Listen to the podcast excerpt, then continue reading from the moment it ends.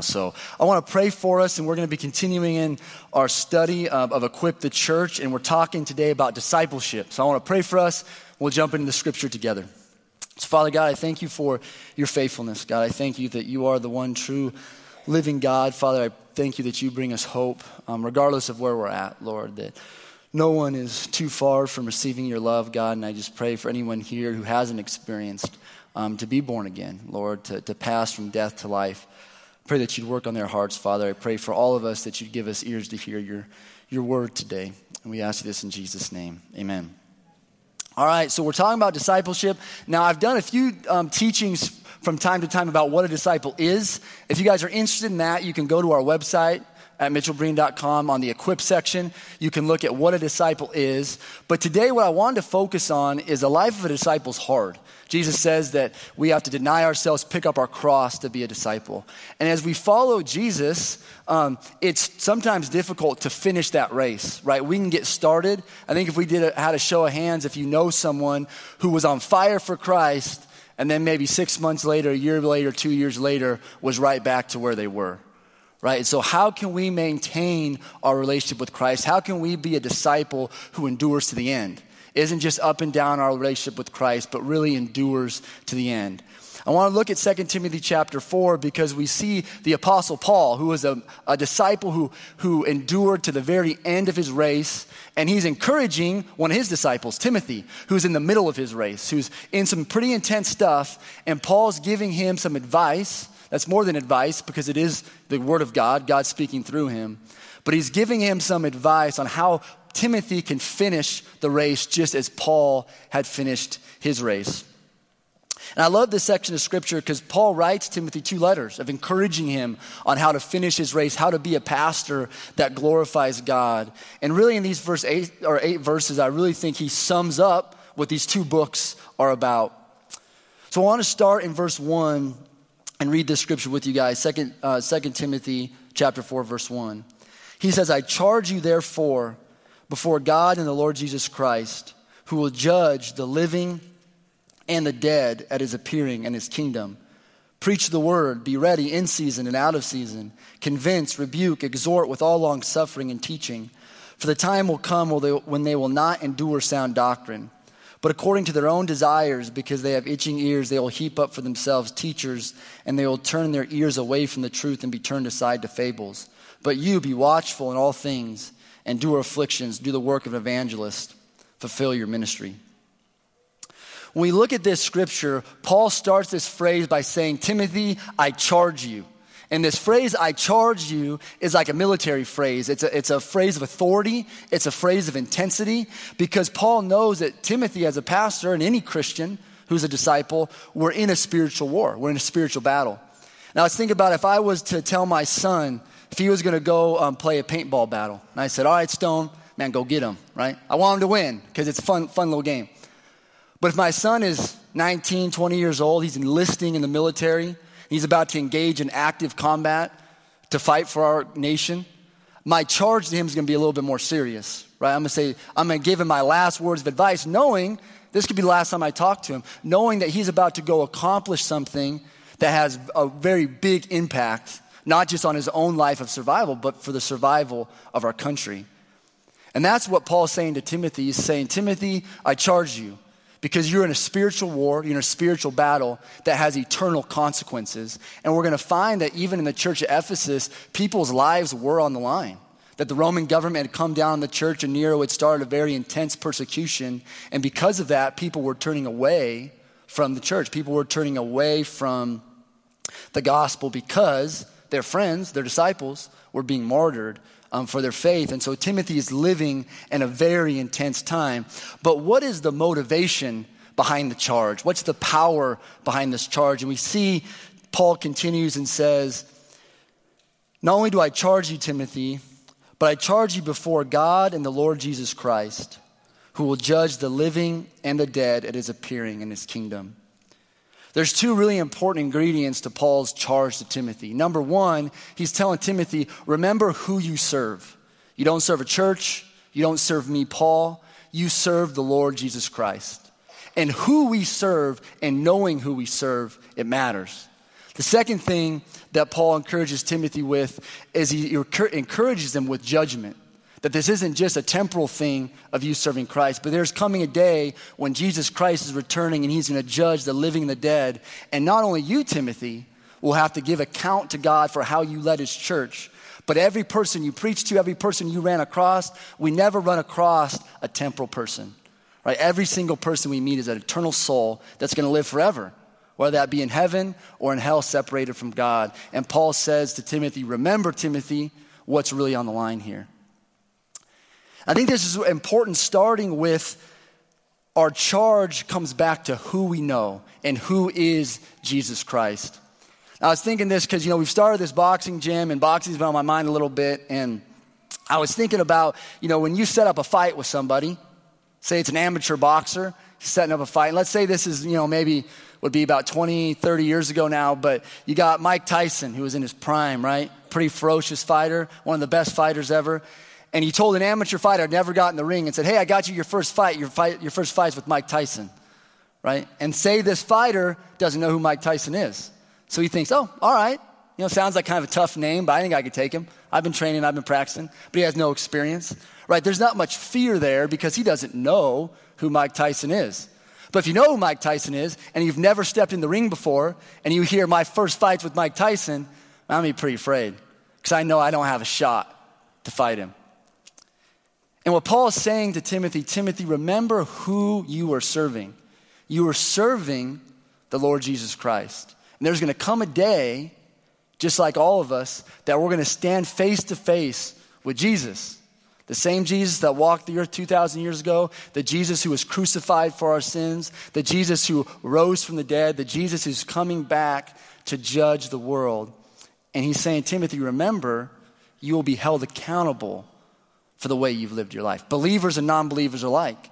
Now, believers don't have to worry about being condemned, right? Because we are saved by the grace of God, but we are still held accountable for how we stewarded the time, the resources, our family, our gifts that God has given us.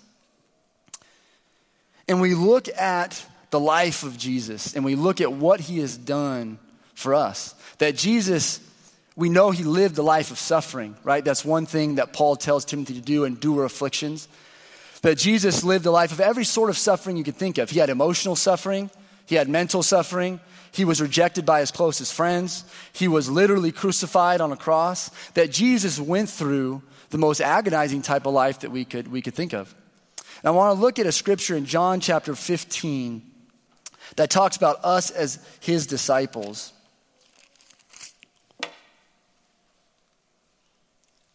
Because I think a lot of times we go through hard things in life, we begin to feel sorry for ourselves, right? Now, I think Timothy, maybe in some ways, he was feeling sorry for himself. There was a lot of hard things going on in his life. But Paul's saying, Timothy, if you get your eyes off yourself, you put your eyes on Jesus Christ, all of a sudden suffering becomes a privilege instead of something to complain about. Suffering becomes an honor. I get to suffer for the Lord Jesus Christ, not that I have to suffer. And Jesus in John 15, verse 18 says this If the world hates you, you know that it hated me before it hated you. If you were of the world, the world would love its own. Yet because you are not of the world, but I chose you out of the world, therefore the world hates you. Remember the word that I said to you a servant is not greater than his master. If they persecuted me, they will also persecute you. And this phrase never ceases to amaze me that God, God became a man, right? Jesus was fully God and fully man. And that God himself spilt his blood for sinners, right? God himself did not esteem himself too good to spill his blood for you. And think about it if, if the 10 worst things I had ever done were portrayed up on the screens, right? And you guys got to all look at my life. I probably wouldn't look like someone worth dying for, even for you. Might say, ah, I don't know if I want to die for Luke. But the King of Kings, God Himself, became a man, shed His blood, lived a perfect life of obedience for us to know Him. And see, when we know somebody who's really sacrificed for us, when you know someone who's loved you, I mean, I think about my mom, right? If my mom were to sit me down and say, Luke, I've got something really important that you need to do. And I look at my mom and I see someone who's been patient with me, someone who's loved me, someone who's literally brought me into the world, someone who's encouraged me, prayed for me, shared the gospel with me since I was a little kid. If my mom sits me down and says, Tim, or Luke, I've got something really important for you to do, that hits pretty deep in my heart because of my love for my mom, right? But when I was in college playing football, some of my coaches I didn't love as much as I love my mom. And they weren't always the most godly guys, and they were pretty negative. And sometimes they asked me to do stuff, and it's like, ah, don't really want to do that. Even if you think it's important, I don't really want to do that because of maybe the way you treat me. I believe one of the things that Paul is bringing Timothy back to is Timothy, I charge you, and as I charge you, don't forget who you're serving, how much he's loved you, how much he's poured out and sacrificed for you, how much grace that he's given you. Because I believe, I know this is true in my life, my spiritual discipline and my spiritual obedience is directly correlated to how much I value what Jesus Christ has done for me on the cross. That when I am actively thinking about the joy of my salvation, when I really am, am grateful that even though there's nothing I could do to save myself, that Jesus Christ at the right time shed his blood for my sin, that empowers me. Man, that gets me excited to obey him because of what he's done for me. It's not an obligation to obey Christ, but it's a joy. I don't obey him for what I can get out of it, but I obey him because of who he is, what he's done, and that it's the greatest privilege of my life. I can't pay him back, but I can obey him. I can give him my all. And so, as Paul challenges Timothy here, he says, Timothy, I charge you before God and the Lord Jesus Christ. Remember who you're serving. This isn't, you're not serving a church, you're not serving a program, you are serving the Lord Jesus Christ. But the second thing that he mentions here is he mentions the judgment of Jesus. And as I mentioned, that each one of us will stand before God and give an account of everything we've done the good, the bad. Paul says this in 2 Corinthians 5. He says, Every man will give an account of what he's done, whether good or bad in this life. And then he says, Therefore, knowing the terror of the Lord, we persuade men. Because we understand the reality of judgment, it motivates me that every single person I come in contact with will also be held, held accountable to God. And I want my life to be poured out for the purpose of preparing people for the return of Jesus Christ. I think this comes back again to us understanding even what the return of Christ really means, what that looks like. And I want to look at a scripture here in Revelation um, chapter 19.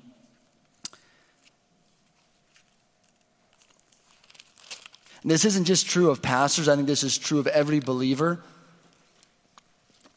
that we should be living in light of the gospel. And Paul's saying, Timothy, I charge you, be in this spiritual battle. Timothy, I charge you, remember who you're serving. It's a privilege. You're serving God, you're getting the opportunity. God doesn't owe us to serve Him, but we get the opportunity to serve Him. That this should be a privilege to lay your life on the line for Jesus Christ. But also remember, Timothy, that every single person that comes to your church on a Sunday, every single person you run out, run into on the street, every single person you run into at the grocery store, whatever it may be, remember, Timothy, there's a day that Jesus Christ is coming back. And that shouldn't be a threat for the church. We should be excited about Christ's return. That's when he's going to redeem our bodies. We have a new mind, a new body. We get to live with him forever in his new kingdom. But it is a threat, it is a concern for those who don't know Jesus Christ for those who haven't surrendered their life, for those who haven't trusted in the gospel, they are in grave danger. And in Revelation chapter 19, verse 11, he says this This is the picture of Jesus Christ returning that Paul's talking about in 2 Timothy 4. He wants Timothy to be reminded of this daily, to be thinking of this return of Christ. It says, Now I saw heaven opened, and behold, a white horse, and he who sat on him was called faithful and true and in righteousness he judges and makes war. His eyes were like a flame of fire, and on his head were many crowns. He had a name written that no one knew except himself. He was clothed with a robe dipped in blood, and his name is called the Word of God. And the armies in heaven, clothed in fine linen, white and clean, followed him on white horses. Now out of his mouth goes a sharp sword, that with it he should strike the nations. And he himself will rule them with a rod of iron. He himself treads the winepress of the fierceness and wrath of the Almighty God. And he has on his robe and on his thigh a name written King of Kings and Lord of Lords. See, the believer, for the believer, this should be encouraging. That's the God. That's the power of the God who fights our battles. That's the power of the God whose spirit lives in us. That's the power of the God who forgives us and gives us the avenue to live a victorious life in Christ. It's great if that God's on your side, right? It's a very terrifying thing if that's the God that's against you. And that's the thing we have to remember is that as we come into contact with people, as we are sharing our faith, as we have an opportunity to be a witness for Christ, there is no neutral ground. The Bible says we're either sons of God or enemies of God. There's two sides that we were either with Him in His angel army as a part of His return, or we are the ones that will be fighting against Him. I'm not going to go through this passage right now, but I want to encourage you, if you got the time, to read Isaiah 63. This is a, a fulfillment of this prophecy. In Isaiah 63, it describes why Jesus Christ, his, his robes are, are covered in blood. I think this is important because I believe this is a key element of what Paul is encouraging Timothy with to keep him on the straight and narrow, to keep him spiritually keen to what God has called him to do. And for the longest time, I thought that the robes covered in blood were like the atonement, the forgiveness of Christ. But when you read Isaiah 63, what you find is Jesus Christ has been in the winepress of God's wrath. And when you think of a winepress, what happens in a winepress? You stomp on grapes, right, till they become juice, and you yourself end up being splattered by the juice. You become stained in grape juice. And what this picture is, a very terrifying picture that Jesus Christ has, has trampled his enemies until he has become cl- covered in the blood of those who have rejected him, in the blood of those who have rebelled against him. And what Paul is saying, Timothy, to Timothy, don't forget who you serve. This God who's loved you, laid down his life for you. Timothy, don't forget who you serve. You're, you're held accountable to Christ on how you lead, how you represent yourself to the world and to the church. But Timothy, also don't, rem- don't, don't forget, remember that Jesus Christ has given us a period of grace. But when that period of grace is up at his appearing, there is no more second chances. And for those people who have not repented and believed in the gospel, that they will be trampled under the wrath of Jesus Christ. Because he has to. If Christ doesn't get rid of evil, there's no heaven. In order for heaven to be perfect, Jesus has to eradicate and judge everything that is evil. So, the number one thing that a disciple must do to endure, we have to have an eternal perspective. We have to get our eyes off ourselves on who we're following and on the reality of not only our own accountability, but the accountability of those that we come across on a daily basis. Now, this is a pretty heavy charge that, that Paul starts out with. Now, this is his, his advice, again, his, his exhortation through the Holy Spirit.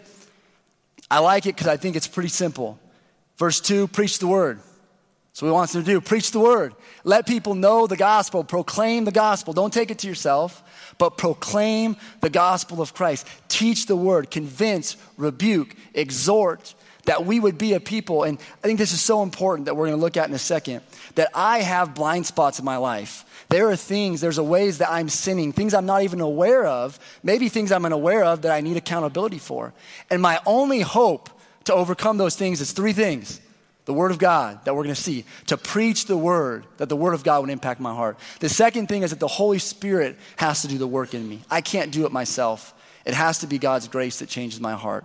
But the third thing is you guys, is the body of Christ that can call me out, can say, hey, Luke, that wasn't true. Or Luke, what you're doing, you're preaching one thing, you're doing another thing, and it's wrong. Man, I want to let you know, even if you were misinformed, if you said that to me, I would greatly appreciate it. That you love me enough to hold me accountable to what I'm preaching, to what I'm saying.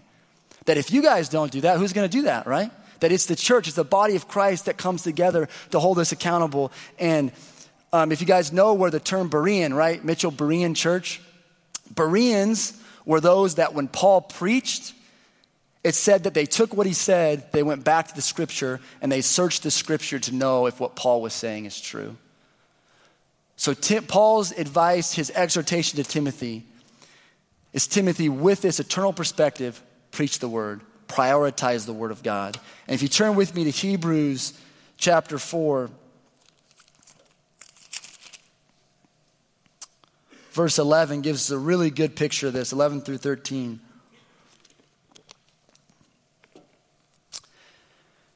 He says, Let us therefore be diligent to enter that rest, lest anyone fall according to the same example of disobedience.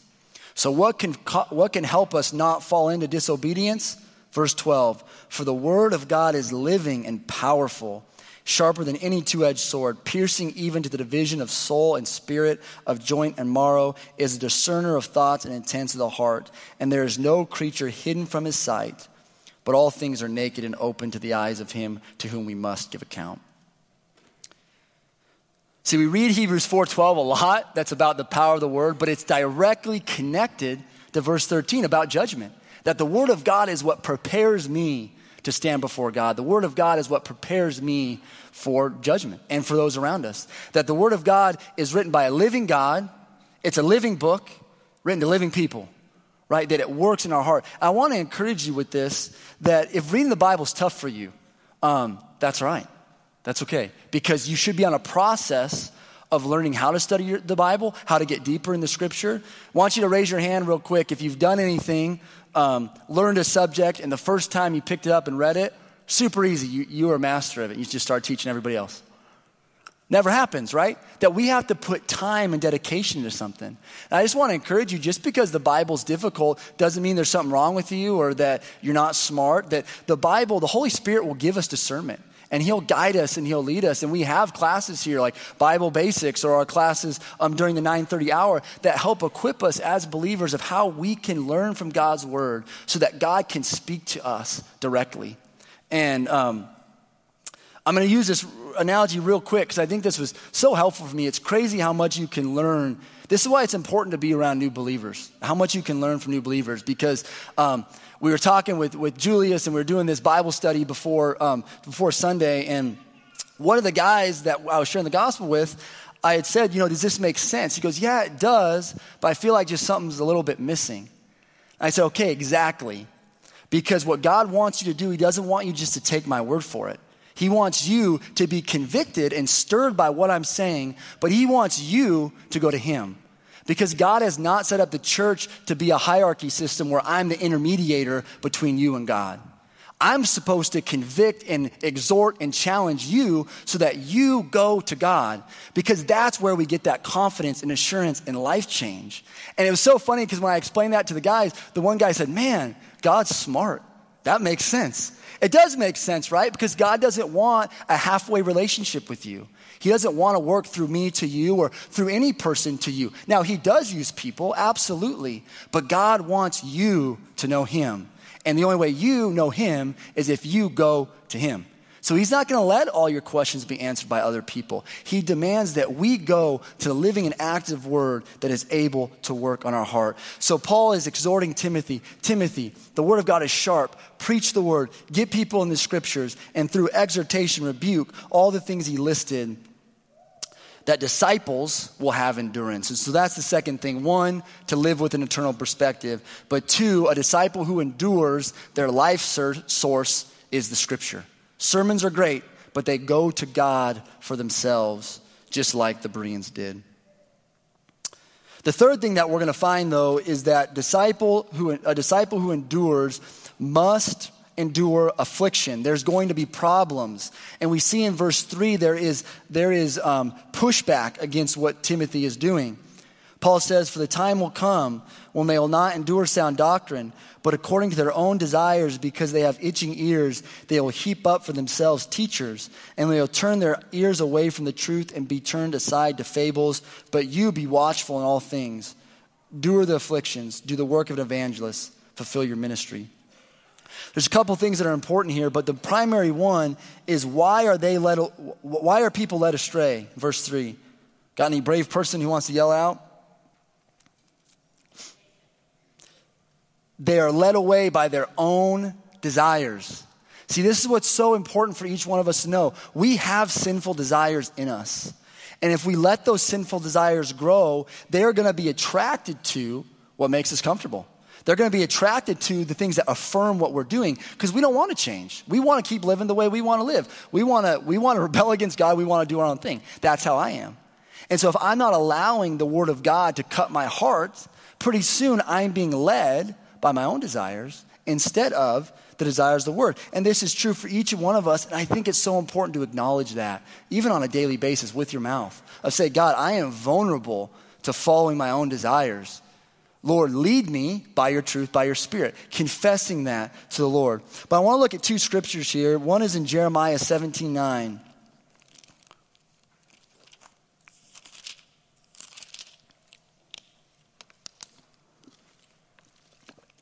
And he says this The heart is deceitful above all things and desperately wicked. Who can know it? You guys ever heard the phrase lately? Follow your heart, man. Just follow your heart, follow your dreams. Don't do it. Unless you want to be desperately wicked, don't do it. Because that's what happens. If I follow my heart, I become desperately wicked. But if I die to my heart, I die to myself, and I give Christ my heart, He gives me a new heart. And now that heart doesn't have to be desperately wicked. So I think we can read these scriptures about, you know, um, itching ears that want flattery. That's not just true for like new believers. That's true for me. Every day I need to make sure I'm not just listening to what I want to listen to, but I'm allowing God to change my heart so that my heart wants the things of God. My second one that I love for um, is in Proverbs 14 12. told the first service, this is my go to scripture I have to be reminded of when I think I know I'm absolutely right about whatever I'm about to do or whatever I'm about to say. And Hebrew, or Proverbs 14 12 says this There is a way that seems right to a man, but its end is the way of death. You know what seemed really good to Adam and Eve? To eat the tree of knowledge of good and evil. Said it looked good to their eyes, was pleasurable. It will look good to them, and what it do? Killed them right? A lot of things look good to us in this life, and unless the Word of God is guiding us, it leads us to death. So, the first thing that a disciple needs to do is to be eternally perspective to endure. The second thing is to be have the word of God be our life source. But the third thing with this idea in mind is we need to be obedient oriented and not just outcome oriented. If I am obeying God just for what I can get in return, that's actually self worship, really, is what it is. I'm obeying God because I feel good about it. And if I feel good about it, I'm going to keep doing it. And as long as it benefits me, I'm going to keep doing it. But obedience to God should not be about what we get in return. But obedience to God is I get to obey God because of who He is. Because of the gospel, I have a joy in obeying Christ. And I think we see this in 2 Timothy because the things that Paul tells Timothy to do aren't outcome oriented. Now, I'm not saying we want, don't want outcomes, and there's times where it's really important to evaluate outcomes. But the things he tells him to do is to be watchful. That's personal obedience. Timothy, be watchful. Be ready in season and out of season. Be ready to go. He tells him to endure afflictions. It's not based on other people, but to obey God, be endure afflictions, to do the work of an evangelist, to be advancing the gospel regardless of the persecution inside or outside of the church. And finally, to fulfill his ministry. Each one of us, I believe, has a calling from, from God. Each one of us has a responsibility. For some people, it could be ministry, it could be um, to be a teacher, to be a coach. Whatever God has called you to, to steward, he wants you to fulfill that to the best of your ability, regardless of what happens.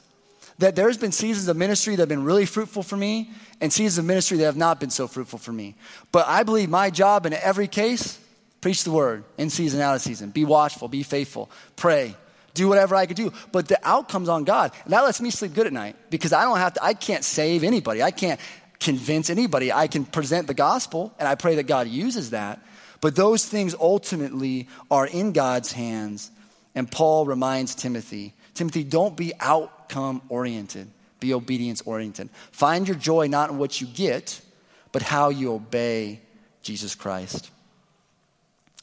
What's cool about this scripture is Paul now um, shares his life of being a faithful disciple. And in verse 6, Paul says, For I am already being poured out as a drink offering, and the time of my departure is at hand. He's about to be martyred. Paul went through it all. He's saying, Timothy, I'm asking you to be a living sacrifice. I've been a living sacrifice. The last thing that disciples of Christ who endure what, what they do is they don't just preach about it, they do it.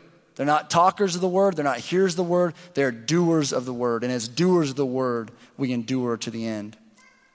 Verse 7, Paul says, I have fought the good fight, I have finished the race, I have kept the faith. He fulfilled his ministry. He's asking Timothy to fulfill Timothy's ministry.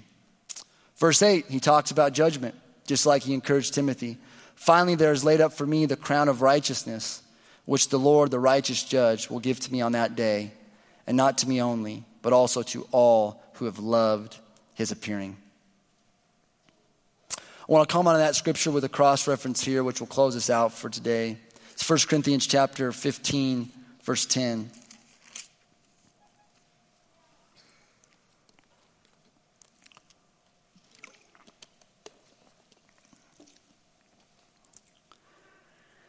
And Paul says this, but by the grace of God, I am what I am. His grace toward me was not in vain, but I labored more abundantly than they all. Yet not I, but the grace of God which was with me. Therefore, whether it was I or they, so we preached, and so you believed. What's so amazing about the gospel is the grace of God is not just given to us to forgive us. That's huge. We're forgiven by grace through faith. But the grace of God is meant to empower us. The grace of God is what gives us the power to believe. That as soon as I become a Christian, God doesn't just save me and say, do the rest on your own. He saves me and then He gives the, me the power to obey Him. That it's not about what I do for Him, but it's His working that's happening in me. And Paul says that God's grace has produced this work. And then what does Paul get at the end of his life? Is he looking forward to? The crown of righteousness, right? Not for works he did, but the works that God did through him. And isn't it an amazing thing that God gives us the power to obey him that we could have never done on our own? Then we get to heaven, he gives us a reward. Can you imagine that standing before Jesus Christ? The picture we just read? The King of Kings, the Lord of Lords, in all of his glory, and he gives you a crown. And again, this is why I just think this is absolutely imperative for the disciple that we get so earthly minded. We get so focused on how the Bible can even solve my current problems. And we lose sight of I'm doing this for an eternal king, for eternal award, awards. And my life is about this small. And in the meantime, my goal is not comfort. My goal is not to do what I want to do. My goal is to represent Jesus Christ and to proclaim the message that he's coming back and that people have a choice. Bow to him now as Lord, bow to him later as judge. But either way, every knee will bow and every tongue will confess that Jesus Christ is Lord. And we get the opportunity to be the city on the hill, the, the salt of the earth, to let people know of the love that we've experienced in Jesus Christ. So I want to invite the worship team up, and I want to just encourage us as a church. Are we ready for the return of Christ? And if you want to be a disciple who endures, my prayer for you, my prayer for our church, is that we know who we're serving. We know the person of Jesus Christ. That we have a reality of judgment and living with an eternal perspective. That we're focused on obedience, not just outcomes. That the Word of God is our life source. And that we obey God not for what we can get from Him, but what we can give because of what He's given for us. Because He paid a greater price than we could ever imagine for our soul so that He could have a living relationship with you. So, Father God, I thank you for your faithfulness. God, I thank you that um, we can't save ourselves, Lord. We thank you that there's only one Savior and one mediator between God and man. And we pray that, Jesus, you would do a work in our heart, Lord, that we would turn from our sin, we would turn from trying to fix ourselves and make our home in this life. And we realize this life is vanity. Lord, it's what your scripture says it's vanity. But the true life is to live with you forever. And that's what we're, we're working towards, Lord. That's what we're living for. Thank you for this church, Lord, and I pray that we would be disciples who aren't just around for a little while, Lord, but we would be disciples who endure to the end, who fulfill our ministry and finish our race. And we ask you these things in Jesus' name.